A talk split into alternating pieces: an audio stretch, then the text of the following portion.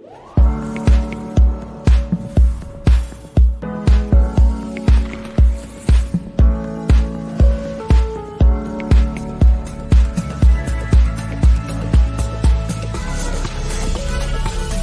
Everyone, welcome to our Strong Mind, Strong Body podcast. I'm your host, Angie Miller, and today I have a very special guest. His name is Jamie Weeks.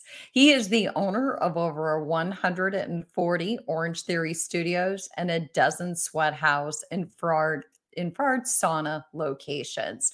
So Jamie is such a powerhouse and such a well-known name in the industry. I feel like it's just a huge honor to have him on today and I think he's just got such incredible insight. Basically, what I want to talk about with Jamie today is just when to bet on you. Because whether it's fear of failure or fear of success, sometimes we're just afraid to take a chance and go after what we really want. But I feel like Jamie, of all people out there, has got that blueprint. He's got it figured out.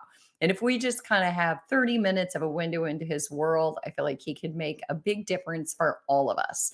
And plus, I know that Jamie's passionate about sharing his story. And I think his insight and experience can help us really launch into 2023. So, Jamie, I'm going to bring you in, have you introduce yourself and uh, say hello. Thanks for having me, Angie. It's really excited to be here. Um, and uh, kind of feels like the first day of 2023. We're kind of back in the office and and kind of uh, starting the new year fresh. And so looking forward to starting it fresh with you here. Yeah, definitely. Because, you know, if you don't mind me saying, Jamie just told us that he got back from the Bahamas. So we yeah. see the sun on your face, Jamie. You brought back a little bit for all of us. So yeah, I know that haven't, we haven't had it here in Atlanta. So I, I had to go somewhere else to get it. is that where you are? Is Atlanta? Okay. Yeah. Yes. We're based in Atlanta. Honors is based in Atlanta, and Honors is um, Honors Holdings. Uh, we've got about 1,500 employees, 142 uh, Orange Theory fitness studios across the U.S. in about 13 states, and so we're the largest franchisee um, in that business. And then um, I'm also the largest franchisee for Dogtopia, and I started uh, Sweat House Infrared Sauna and, and Cold Plunge Studios in 2019 and so we've got 12 of those and um, and we've started selling licenses for franchising and we've sold about 70 licenses in about six months and so uh, you'll start seeing those pop up here pretty quickly so we've, we've got a lot going on Oh my gosh. Well, we'll have to talk. Maybe you can get me involved in a franchise. So, um, what's Dogtopia? So, Dogtopia is um, uh, the largest dog daycare uh, system here in the U.S. We've got about 200 locations across the U.S., and so it's uh, it's a business that I, I, took on a private equity partner in the honors business in 2017 and, and, told them that I really want to stay in the franchising world and wanted to get into other spaces. And the recovery space I wanted to get in with Sweat House. Um, and then the Dogtopia space, from a lifestyle standpoint, you know, the highest uh, percentage of dog ownership is right now. And it's one of those things. I've got about 2,000 employees, and I, I think the average age of our 2,000 employees are right around 28, 29 years old. And uh, when I asked them uh, how things are going over the last three or four years, first thing I hear about usually is their pet or their puppy or their dog. Yeah. And and uh, you know, when you're 25 and you have a dog, you don't really wake up at 35 and say, "Well, I'm a cat person now." You're pretty much a dog person for life. I think we would all agree with that. And so um, that's a business that I, I've, I've been wanting to be in for a long time, and a business I think I will be in for a long time. Oh, that's super cool. Well, you know, we got a puppy during the pandemic. And so, and I've always been a quote cat person. I'm a dog and a cat person. In fact, Bodie, my pup, is right outside the door. I think his ears are perking up right now. He's like, Did I hear daycare where I can go play with other dogs? Exactly. Yeah. Exactly. a dog's a dog's mental health. It's it's pretty, it's you know, I don't think there's anything in the world that wears their emotions on their face more than a dog's mental health when they're happy and when they're sad. And and um, you know watching dogs come into dogtopia and how happy they are it's it's just it's just hilarious i wish people were that happy when they were walking into Orange Theory and Sweat House and, and other businesses. so, is there a Dogtopia in Charlotte? I'm gonna have to look that up. Yeah, there are. Um, uh, I don't own those, but I, but I know there are Dogtopias in Charlotte. Yes, ma'am. Okay, very cool. All right, Jamie. So I want to deep dive into a few things because I know that you've pushed past a lot of kind of obstacles. I know that you're a a, a true believer in how to use fear as fuel, and obviously you know how to thrive under pressure. So you know, why don't you tell me first and foremost? I think a big thing for you is confidence. and yeah. and building confidence to help people overcome doubt and manage life setbacks. So, what's your key to confidence? Well, I mean, I think that you find confidence in things you believe in, and and I think when you have gratitude and realize, you know, how either fortunate we are or where we've come from and where we're at today, um, it's it's a lot easier to have confidence when when you've kind of been there and done that. And so I've used a lot of my life's experiences um, over the last 10 years to implement and and push forward and, and really scale. And so I haven't always had confidence um, in business, but I'm a really fast decision maker. And when you make really quick decisions, you learn from mistakes just as fast. And, and the faster I can learn from mistakes, the faster I can scale. And the more mistakes I make, the more positive I am that I can fix it going forward. And so you're looking at someone who's 47 and has made a lot of mistakes in my life, but that's given me confidence to move forward. Because every time I've made a mistakes, mistake, I've either fixed it, learned from it, solved it, figured it out. And at some point, um, you know, it's trial and error.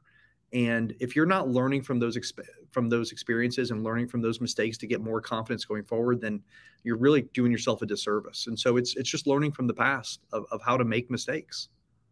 Yeah, and I think I like that because I think really what I heard there is that when you a lot of times people like me we get stuck in trying to control all the variables even though i teach clients not to control all the variables that you know i get stuck in like trying to figure out like if, if, you think of a venn diagram and in the middle is what i want and then like my bubbles are all around what i want and i'm like what what about this? What about this?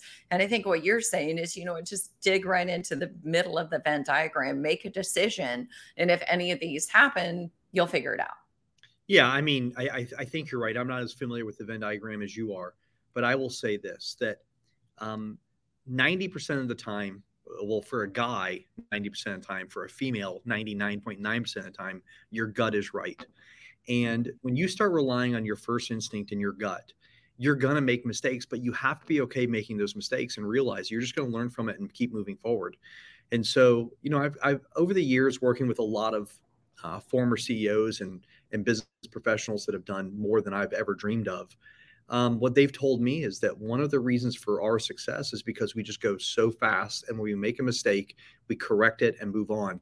When I do that, that gives me the confidence um, to keep going more and more and going faster and faster. So you just got to be okay with mistakes. I, I'm okay making a ton of mistakes. It's it's just part of it. Well, and I think part of making mistakes, don't you think, too, is just ownership. Is is not pivoting or blaming or looking for causation, but instead being like, you know what, my mistake, I'm going to fix it. That's where my personal power lies. Yeah, no doubt. I mean, you've got to be vulnerable enough. I think vulnerability is probably one of the most important things that goes with confidence. The more vulnerable I am, the more confidence I have. And so being vulnerable with mistakes and being vulnerable with listen at the end of the day man we're just human beings. We're all trying to we're all trying to have happiness. We're all trying to do the same thing. And um, you know we have a real mantra at lfc and at honors that every day we want to try to care more about other people than we care about ourselves. And when you have that mentality and you know you're going to make mistakes you're kind of all on the same page. There's not a whole lot of pressure. There's not a whole lot of pressure to make mistakes you make a mistake you fix it you move on. The problem is is when someone's moving slow and making mistakes and then not correcting the mistake mistake mm-hmm. quickly. Like that's the that's that's really the key to scaling um, and the key to having confidence is knowing if i make a mistake we're going to fix it and keep moving. And so I, I think by the way you can get a you can get confidence from a lot of different areas. And so that's for me uh, my recipe for confidence. For other people it's completely different but for me that's what's yeah. Well, and I think it's fascinating too because you said you're a fast decision maker. And and I don't know, sometimes when I think about that, I think there's the people who ruminate and overthink, and then there's the people who are like zip, zip, zip. But I think there has to be kind of that fine line between being impulsive, but being a good fast decision maker, right? Yeah. Does that does that make sense? Yeah, I'm I'm pretty impulsive, um, but I would say uh, if it's emotional, I'm going to take some time and think about it. Um, if it's non-emotional, I have no problem. Um, impulsive is another way of saying going with my gut, going with my first instinct, making that decision going forward. Um, I also do realize that on the days where I have to make a decision, if there's emotions involved, if I sleep on it for a night, I have a much clearer mind the next day of what I'm trying to accomplish. But again, that's taking a day to make a decision or 12 hours to make a decision, not 12 days. And that's a big difference. Yeah. I call that the 24 hour rule. I do it a lot if I'm if I'm thinking about sending an email or like you said making a big decision, just sleeping on it. Sleep does wonders for the brain and the mind and just kind of resetting. So yeah. um Jamie, I just want to reintroduce you. So this is Strong Mind Strong Body. I'm Angie Miller and I'm talking to the infamous Jamie Weeks and we're talking about when to bet on you. Um because Jamie has bet on himself over and over again and it's really turned out in his favor and in all of our favors because of all the orange Orange Theory studios that are out there, thanks to him. So, you know, I like your idea about confidence, just the doing builds confidence and then correcting your mistakes and owning them and being like, it's fine. I made a mistake. Now I'm going to fix it. And now I'm going to try this way and this way and this way. But um, you also talk about like misconceptions about risk. And uh, you say that a lot of people have a misconception about taking a risk. I'm curious to know what you mean by that. What do you think? Yeah, well, I don't, I don't know. I don't. I don't know the context of misconception. I'm sure I did say that. I say a lot of things. Um, let, me, let, me, let me talk about what I when I um, making a bet on yourself and taking risk. It is truly life is truly risk reward, and whether it's telling the love of your life that you love them and you want to be with them forever, that's a risk, right? It's an emotional risk, or if it's taking money from savings and making a bet on yourself to go start a business and do those things life is about risk reward. And there's a lot of people out there who want the reward but aren't willing to take the risk. And I think mm-hmm. that's, I think the misconception there is that um, a lot of us, a lot of times, people think it should just be handed to them, and and it's it just doesn't work that way. Um, you know, I just I'm a big fan of taking calculated risk and betting on myself on things that I can control. I, I use this example. I'm an investor and I invest in a lot of different businesses and a lot of different things. Um, but I don't invest in the stock market. I own bonds, but it's rarely that I would ever invest in the stock market because I have no control there. And that's a really big risk where I have very little control. And so the way that I look and calculate risk is how much control do I have over the reward that I would get versus how much risk am I taking versus con- lack of control I have versus the reward. And so when you think about things of risk and control, how much control you have to control that risk or control the reward, I want to make more bets like that where I have more control. I hope that makes sense. Actually, it really does. I was thinking about that because you're right. In the stock market, you don't have control. But when you invest in a business, you're investing in yourself, you're investing in your gut, your intuition, your experience. And so, what you're saying is, even if it doesn't go that way, I still have an element of control because I can reset, I can go the other way, I can change right. directions, but ultimately, you're in control. Right. So that's exactly right. I mean, when it comes to investing, I have control over my asset allocation and I can reduce risk that way. But I don't have control over what the market does. And you know, I think it was John Maynard Keynes that said markets will remain irrational a lot longer than I can remain solvent. Well, that's a perfect example right there of not having control and remaining solvent. And so, yeah, uh, taking taking control, having control of the risk you take, I think is a faster path to reward. Yeah, but you know, this might sound like a weird question, but define control because like you're in control of your decisions you're in control you're not in control of outcomes but you're in control of how you pivot if the outcome doesn't go the way you want. But is is there anything else you would say? yeah but i am in control of the effort that i put in to get that outcome.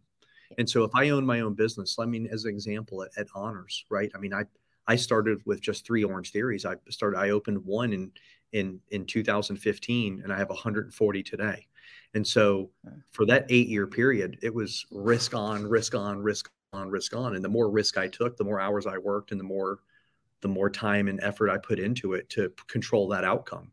But it's one thing to just bet on yourself and then not have any control of of the effort you're putting into it to control that outcome. That's a big deal. And so the bigger the risk, I mean, when I when I made the investment in Orange Theory, it was a it was a um, a calculated risk that I really thought through and knew that I was going to, to put some time and effort into it to have the outcome that I wanted. And so I think that's what I mean by controlling the risk and controlling the outcome as well. Yeah. And I also, it goes back to what you said about confidence is you started with four and then that built your confidence. And now you're at a, over a hundred, you know, 40 Yeah. in what, you know, eight years later. And so you built your confidence gradually. It's kind of like goal setting. You didn't just deep dive into the big pool. You were like, okay, I'm going to do this a little bit at a time. But I also like what you said about kind of the risk versus reward, because you're right. I mean, a lot of people want reward but they say, well, I'm risk adverse or they don't want to take a chance on themselves. And at the end of the day, most of the things that come with really big rewards do involve risk. It's just that simple. We I, I don't know if you can show me something that has a really big reward that has no risks. Yeah. Outside of inheriting something, I, I, I just don't see it that way, and that's not the way I grew up. And so, and so, I I I, I do believe that uh, risk reward, calculated risk reward. We tend to talk about risk reward most of the time just about investing. It's rarely that we talk about risk reward when betting on yourself. And I think that is really an attribute that we need to talk more about. And, and it's something that I talk to my team about a lot. I, you know, I've had a lot of former employees that have left and gone and done their own thing. And I fully support them. I want, if you have an entrepreneur mind and you want to be an entrepreneur, I want to support you in being an entrepreneur. But before you go do that, I want you to understand risk reward. Because if you understand risk reward, you're going to understand a P&L a lot differently. You're going to understand how to spend marketing dollars a lot differently. You're going to understand when to go into a certain real estate market versus not go into a real estate market much differently. Risk reward is the real basis to success when it comes to business and building scale. Mm. So I like that you support your employees and that that doesn't appear to be a threat to you. If anything, it feels like you are inspiring them to go do their own thing. And as long as, like you said, you feel like they have their feet on the ground and they've learned from you, then then they're ready and you fully support them going on and doing something for themselves. So um, I think that's that's pretty cool. You know, the other thing yeah, is let like me just, let me just say something there really quick if I can, because I think it would help uh, understand it even better. Sure. Is I explain to the team all the time. I didn't, I didn't, I didn't start taking risk on and betting on myself until I was 39 or 40 years old. Like if I had tried to own a business before age 30, that would have been a fail of epic proportions because I hadn't gained the experience of how to be a business owner and how to really deal with people and understand people. Um, and so I, there are so many 25 and 26 year olds that want to be business owners. And I tell them all the time, I'm like, man, I, I, I get it. I, I felt the same way when I was 25 and 26. But the reality is this, man, it took 15, 20 years of work experience for me to understand how to be an entrepreneur. Yeah. Well, that's, that's a, I love that because that makes so much sense to me. So what did you do, by the way? I'm curious before the Orange Theories came up, what was your background? I worked in finance, and so I worked for uh, the the bank UBS on their global asset management team for years. I worked at Morgan Stanley as the family wealth director, and so I worked in finance. My degree was in finance. Great job, great career, loved it. Um, my wife and our two kids owe just about everything to to UBS and and the 12 years I spent there, and to Morgan Stanley as well. Um, and I learned um, I, I learned risk reward there from an investing standpoint, obviously. But when you start applying risk reward and being an entrepreneur, to making a bet on yourself, um, it makes a lot more sense, and it's it's more applicable if that makes sense. Like um, saying I have this much in savings, therefore I'm willing to risk this to go start my own business, do this. I mean, that's exactly what I did. Um, mm-hmm. uh, it was no different than anyone else would start a business. Yeah, yeah, just weighing the odds and kind of looking at maybe the consequences, but also just again going back to yeah. kind of building that confidence. You had a really good platform though. Like your background, obviously in finance, super, super, super strong. Right. So um, that really gave you a lens that a lot of us don't have. But, but does a finance background really help me when I'm trying to sell memberships at Orange Theory? Probably not. I would say emotional intelligence. Finance, background helped me when I'm trying to get people to sign up for a transformation challenge January 16th and we're cleaning throw up off the floor. So, no. so what does help you? Is it emotional intelligence? What helps you there? You know, I think at, at the time I was 39 years old and um, I was at a really great age. Let, listen, let's let's be very clear. 99% of my success is because of Orange Theory. It's 1% because of Jamie Weeks. I mean, Orange Theory is amazing. And what Dave Long and Ellen and that team built and that process they built is unbelievable. It's amazing. And um, listen, there's a reason there's 1,300 locations. There's a reason it's one of the fastest growing franchises in history. Um, it's amazing. And uh, I'm really good at taking something like that and um, and scaling it really quickly. And that's what we did. But at 39 or 40 years old, I was a perfect age to relate to a 22 to 28 year old and understand technology and the technological changes that were happening during that during that time. I mean, when we were opening Orange Theories in 2014, 2015, Facebook and Instagram, I mean, Instagram wasn't around yet, but Facebook was just getting started. And so the whole social media thing was a big deal. Had I been 60, it would have been tough for me to understand that. But at 39, I was young enough to understand it and use that to our advantage and hire people and hire great people. I mean, my first five hires are still with me today. Um, they're still working. Of the 2,000 employees I have, my first studios employees, most of those people are still with us. Maybe not most, like four. Four of those employees are still with us. That's a big deal. I mean, that's massive to think about going through a global pandemic, going through a recession, all the changes in fitness, all the changes in social media.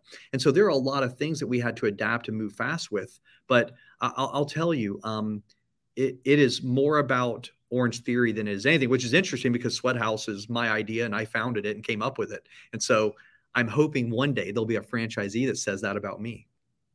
Yeah.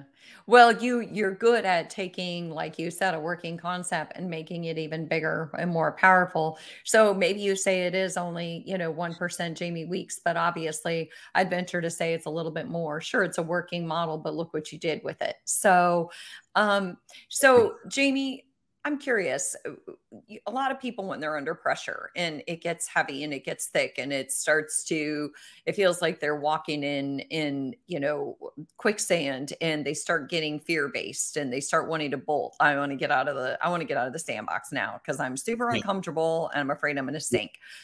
Yeah. What do you tell them? they don't have a lot of those people work with me. I mean, it's hard, it's hard to, I, I, I, uh, man, I thrive in that stuff. And so, um, it's, it's, it's, it's hard for me. Well, let me, let me say it differently. That's a really good question. And that's actually a question I don't know I've ever been asked. Um, cause it is hard for me to relate to. I love chaos. I love chaos. I love having a lot going on. I mean, think about it. I've got, you know, Orange Theory. We've got Sweat House. I've got Dogtopia. Um, I've got probably 15 other things that I'm involved in between God knows what else, right? And so sometimes I just I try to have so much going on that I can't think about the pressure. But I also think that the pressure we put on ourselves versus the pressure that's put on us are two different things. I had a conversation with an employee earlier today that was telling me a lot about the pressures that she's feeling at work. And we talked for an hour. And at the end of it, we realized it wasn't really the pressures at work for her. It was really that she was unhappy at home and it was mm. creating her to be unhappy at work. And so I said, Hey, listen, I get it. I mean, this is, you're a young kid. We're going to go through these things and, and I'm here to help you and talk to you about this stuff. But a lot of times, perceived pressure is a lot different than actual pressure. And I'm someone that I I live for making lists. I love to wake up and make my list, and I've got more lists than I know what to look at and do. But a lot of times, there's a therapeutic piece there to writing out those things of what I can control and what I can't control. And when you write down the list of things that you feel like are pressure, put across and mark off the things that are things you can't control, and then look at that list of pressure and tell me it's a lot less than what you started with. Mm. Yeah, that's a that's a good one. I'm a list maker too. Jamie, I want to reintroduce you real quick. So this is Strong Mind, Strong Body, and I'm Angie Miller, and I'm talking to Jamie Weeks. He is, we are talking about just basically how to succeed. And uh, Jamie is a master of success with all the Orange Theory Studios. What's That's that? way I'm not a master of success. Goodness gracious, no. I mean, we've been very fortunate. You're saying very nice things, Angie. Very like way too like nicest things anyone's ever said about me. Definitely not a master of success. Um, but but thank you so much for saying that. Well, you know, I think that it's interesting when I heard you say you love chaos because it's taken me some decades, let's just say, to own acknowledge that I do kind of like chaos and yeah. I consider it calm chaos. And my chaos, I can I don't think can even match your chaos. But at the end of the day, I like having a lot going on. I like to, I used to teach college students stress management, and I talked about playing with a full deck, like all 52 cards in your deck. And mm-hmm. all the cards should represent something different and unique and strengths that you can build upon. And I I consider that somewhat like just always putting yourself out there, doing lots of different things that bring about a different side of who you are and being able to toggle all those things is is pretty empowering. So yeah, yeah, I, yeah. I mean, it's it's funny, right? I mean, chaos at work, and then my wife and I've been married 20 years, and we have two teenage daughters, and so it's like I go home and have very little chaos, and it's amazing. And so, um, yeah, but but but but organized chaos, right? I mean, I think that's a that's a that's a big one. I love a good organized chaos. I don't love meetings, and so it's a lot of uh, 10, 15, 20 minute sit downs with groups of 10 people and I, I really am of the belief that if you don't think you should be at that meeting, you need to get out of there. And if you have a ton to add to that meeting, you need to raise your hand and start talking immediately and start just giving us the stuff. And so, big on communication. Uh, communication tends to alleviate a lot of pressures, right? Uh, communication mm-hmm. tends for the chaos to come down a level as well. And so, uh, yeah, I love a good organized chaos, but if it's not accompanied with communication, then we got a real problem. Hmm, I'm glad you said that because, you know, um, I did a monologue on how to live your best life. And one of the things that I talked about was communication because healthy relationships are at the core of who we are as human beings. And if we're not communicating, we don't practice good emotional intelligence, we're probably not going to be super happy. Yeah. So, Jamie, one of the things that you talk about is just, you know, fear is kind of your fuel. And, um, you know, it's, it's similar to being in the sandbox, but fear is your fuel. And so, were you always like that as a kid, or is that just something you learned to lean into through your background in finance and your franchise opportunities? Yeah, I've I've uh, uh, I've always been pretty confident, and you tend when you're confident, you tend to not have a whole lot of fear. And I see it in one of my kids who has no fear whatever whatsoever, and it freaks me out. Um, I mean, she's just a she's an absolute pit bull and my other one is scared to death 24 7 which I, I love that even more i think it's hilarious. And they'll both find a balance as, as you do as you go through your teenage years right? And so um listen i i uh that's a hard question to answer angie. Uh it's rare that i am scared um or or that i tread lightly. Um, I just I try to move forward in all things, and I try to find that silver lining in all things as well.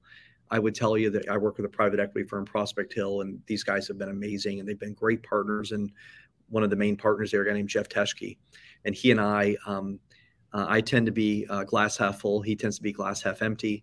I tend to have no fear. He tends to have a little fear. And it's what's made us great partners over the last five years together. And there are times where I probably should be a little bit more fearful, and I'm not. There are times where I wish he had no fear um, and just went fast. And he, I think he agrees that he probably has to be that way. And so I don't want anyone to think that that the Jamie Weeks no fear way is the way to do it. It's what works for me, and um, it's it's you know what drives me. You're right that that that that fear is fuel, but I kind of look at fear as another thing to accomplish. Like I had a real fear of becoming a franchisor. I'd never been a franchisor before and didn't think I was detailed enough or organized enough to be a franchisor. But then started realizing that I've worked with two of the greatest franchisors there are with Orange Theory and Dogtopia. And I really knew what it took to be a franchisor, but were there things that I wanted to do differently? And so when I thought about the things that I wanted to do differently as a franchisor, that's really the fuel um, that that powered me forward to become a franchisor. And so you're right that my fear is fuel, but I just kind of view it as an angle for me to do something differently and, and, and have success in a different way. Hmm. Uh, yeah, I think that's uh, that's pretty powerful. I have to tell you, from a personal standpoint, fear is my uh, fear is my driver just because I refuse to let fear win. so, so most things in life that I fear the most are the things I want to try the most because I absolutely refuse to let fear win. I, I always think, is that stubbornness or hmm, not sure.